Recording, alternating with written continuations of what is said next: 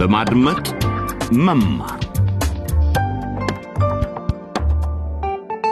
ጤና ይስጥልን ውድ በማድመጥ መማር ታዳሚዎች ይህ መንታ መንገድ በሚል ርዕስ ከዶቼ ቬሌ ተዘጋጅቶ የሚቀርበው ድራማ ክፍል አስር ነው። መንገድ ላይ ቆምን ሳለን ከመንታው ወዴት ነው መሄጃውን ሳናውቀው ባለፉት የድራማው ክፍሎች እንደተከታተል ነው በቅርብ ጊዜያት በዳንኤል በንጉሴና በምረት ሕይወት ውስጥ ብዙ ነገር ተከስተዋል ዛሬ ወደምናቀርበው የሁለት ወንድማማቾች ወግ ወደ ተሰኘው ጭውውት ከመዝለቃችን በፊት ቀደም ሲል የተከሰቱትን ነገሮች ጠቅለል አድርገን እናስታውስ። ለሀገሩ እንግዳ በሆነው አዲሱ ተማሪ ዳንኤልና በክፍል አለቃው ንጉሴ መካከል የተፈጠረው ፉክክር አይሎ ሁለቱ ልጆች ትምህርት ቤት ውስጥ መደባደብ ሲጀምሩ ነገሩ ሁሉ ተጋግሏል በቃ ዳኔ ይህ ማይረብ አስተያየትና መጥፎ ባህሪ አፍንጫዬ ላይ ደርሷል። ና እንደ ወንድ ይዋጣል ወንድ ኮም ና እንደውም ይችን አጋጣሚ እየጠበኳት ና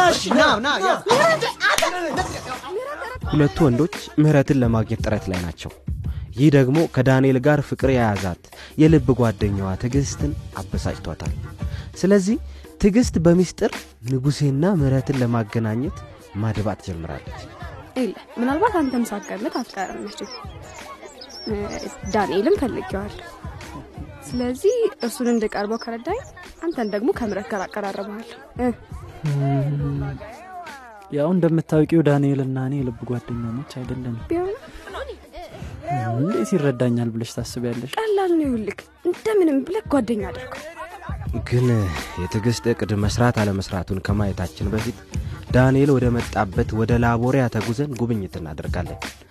አባቱ አቶ ካሳሁን ከቆንጆ ሴት ጋር ሻይ ቤት ተቀምጠዋል ግን ግን ቆይ እስኪ ግን ሴትዮዋ ወይዘሮ ለምለም የምረት አክስት አይደለችም እንዴ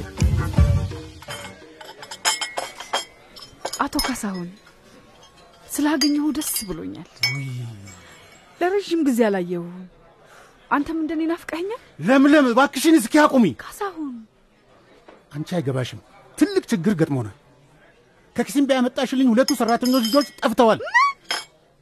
ካሳሁን ያ እንዴት ሊሆን ይችላል በአንተ የማዕድን ማውጫ ስፍራ በአንተ ቁጥጥር ስር ነበሩ እና እንዴ ይህ እንዴት የእኔ ችግር ይሆናል ስሚ ለምለም፣ ይችን ማምታታተሽን ወደ እኔ አታምጫል። ሰራተኞቹን ያመጣሽልኝ አንቺ ነሽ። እነሱ ደግሞ አሁን ድራሻቸውን አጥፍተዋል። ስለዚህ የገባሽበት ገብተሽ ፈልገሽ ማምጣት ይኖርብሻል። ግን እሺ ቆይ አሁን እንዴት ላድርግ አንዴ ካመጣሁልህ በኋላ ኃላፊነቱ ያንተ እንደሚሆን ተስማምተን ነበር እና የተስማማን እንደሆነ ከአንተ ያገኘሁት ገንዘብም ቢሆን እነርሱ ሰርቶ የሚያገኙት ነው ስምምነታችን እኮ ያ ነበር ልክ ነው። ምን እንደ ተስማማን አውቃለሁ። እኮ ግን እንዲህ አይነቱ ነገር ሲያጋጥመን ይህ ለመጀመሪያ ጊዜ ነው። እና ስሚ፣ የሆነ ሰው እጅ ከመግባታቸው በፊት ላገኛቸው እፈልጋለሁ። በተለይ ፖሊስ እጅ። ምክንያቱ ምን እንደሆነ ታውቂያለሽ? አውቃለሁ አውቃለሁ ካሳሁን በደንብ አውቃለሁ አትጨነቅ እናገኛቸዋለን ምናልባት በመንገድ በኩል ብልሆች ሊሆኑ ቢችሉም ከላቦሪያ ወደ ኪሲምባ ድንበሩን ተሻግረው ቤታቸው የሚደርሱ አይመስለኝም እናገኛቸዋለን ለምለም ብታገኛቸው ይሻላል። ደግሞ ውሎ ካደረ መዘዙ የከፋ ነው። እና እሺ አሁን ክፍያዎችስ ምናች ምናች ለምለም ስራ ቦታ ላልተገኙ ሰራተኞች እንዴት እንድከፍልሽ ትጠብቂያለሽ? መጀመሪያ አግኛቸውና ስታገኛቸው በቀጥታ እኔ ጋ አምጫቸው። በማዕድን ስፍራው ምን እየተካሄደ እንዳለ ለማንም አለመናገራቸው ማረጋገጥ እፈልጋለሁ። ይቅርታ፣ ይህንን ስልክ ማንሳት አለብኝ። አቤት፣ ካሳሁን ነኝ።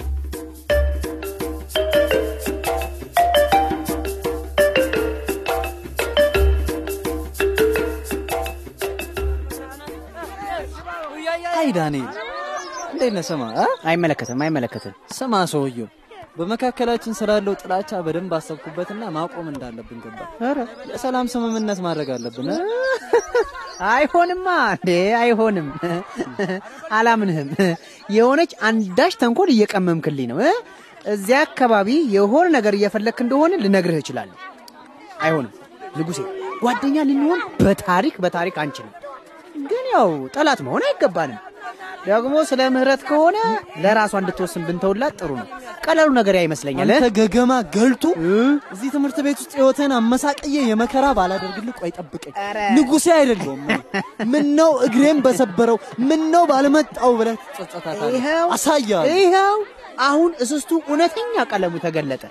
ንጉሴ በምንም ነገር አታሸንፈኝ። በትምህርት በጸብ ምህረትን በመውሰድ ገንዘብ በመስጠት የምታገኛት ከመሰለ ደግማ አስብበት። ምህረት እንደሆነ የኔ ናት። አቤት አቤት አቤት አቤት ስለ ትንሿ ስጦታ የማውቀሃልሳ ማነገረ እባክህ ትዕግስት ናት። ይኸውልህ ስማ፣ ገንዘብ አንተ ጋር ብቻ ያለ እንዳይመስልህ ዳኔ። ይልቅ የማስጠነቅቀ ነገር ቢኖር ካሁን በኋላ? ካሁን በኋላ እዚህ ትምህርት ቤት ውስጥ የሚኖርህ ቆይታ የከፋ እንደሚሆን በፍጥነት እቃዎችን ሸክፈህ የሚቀጥለውን አውቶቢስ በመያዝ ወይም ደግሞ እዚያ አውሮፕላንን ተሳፍረ ብቻ የፈለገው የፈለገው ወደዛ ወደ መጣህበት ወደዛ ወደ ላቦሪያ የሚያደርስን ብታመቻች ነው የምናገረው ይግባ። ጠብቅ ደግሞ ጠብቅ።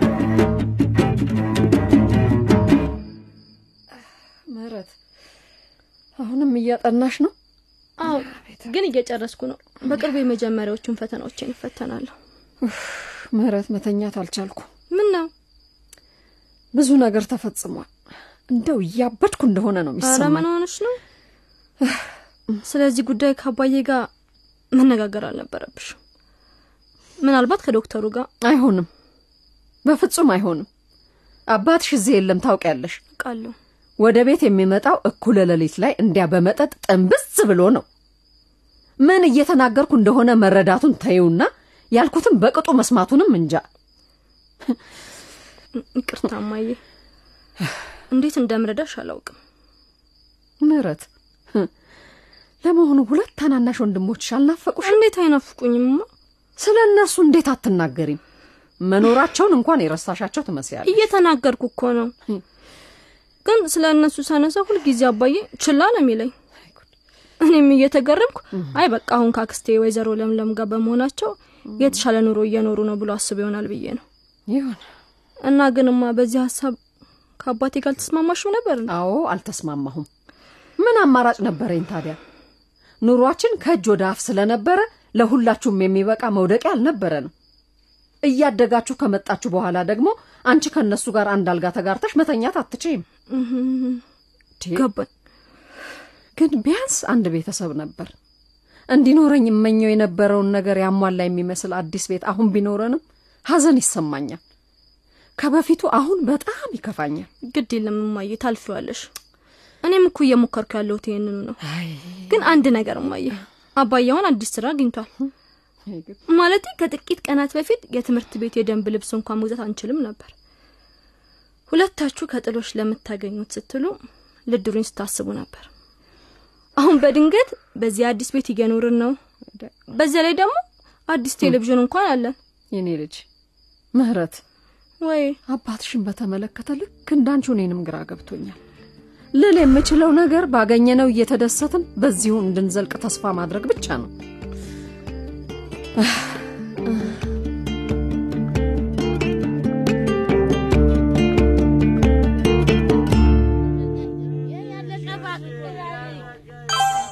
በዚህ ምሽት ደግሞ በስልኬ መልእክት የሚልክልኝ ማን ነው? አንዳንድ ሰዎች እኮ መሸ አልመሸ ስለ ጊዜ ምንም ደንታ የላቸውም። ይቅርታ ጓዶቼ፣ አሁን እመለሳለሁ።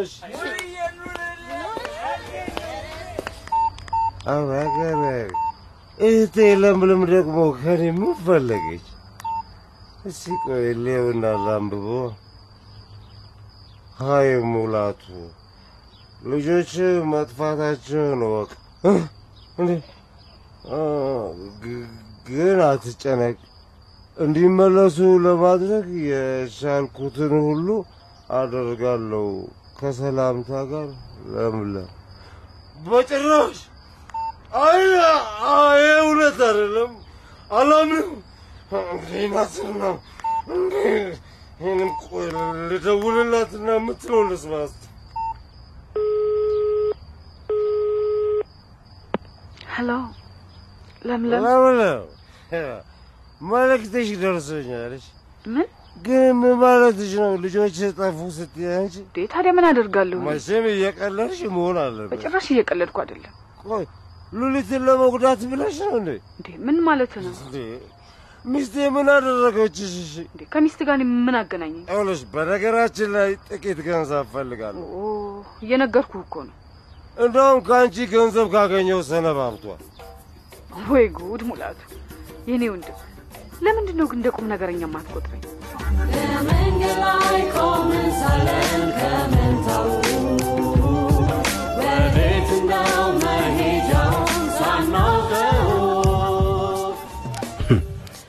በዚህ በአቶ ሙላቱና በእህታቸው መካከል በነበረው የስልክ ውይይት መንታ መንገድ የተሰኘውን ከዶቼ የሚተላለፈውን ተከታታይ ድራማ አስረኛ ክፍል እናጠናቅቃለን። ወይዘሮ ሉሊት ስለ ሁለቱ ልጆች መጥፋት ሲሰሙ ምን ያደርጉ ይሆን? ንጉሴ ከዳንኤል ጋር የፈለገው ጓደኝነት ካልተሳካ ምን ይዶለትበት ይሆን? የእነዚህን መልሶች በሚቀጥለው ክፍል ድራማ ይከታተሉ። ያለፉትን ድራማ ክፍሎች ማድመጥ አሊያም ድራማውን በግል ማህደር ውስጥ መገልበጥ ከፈለጉ የድረገጽ አድራሻችን dw dot de/lbe ላይ ያገኙታል። በፌስቡክ አድራሻችንም ዝግጅቶቻችንን መከታተል ትችላላችሁ። በሚቀጥለው ክፍል ድራማ እስክንገናኝ በዚሁ እንሰናበታለን። ጤና ይስጥልን።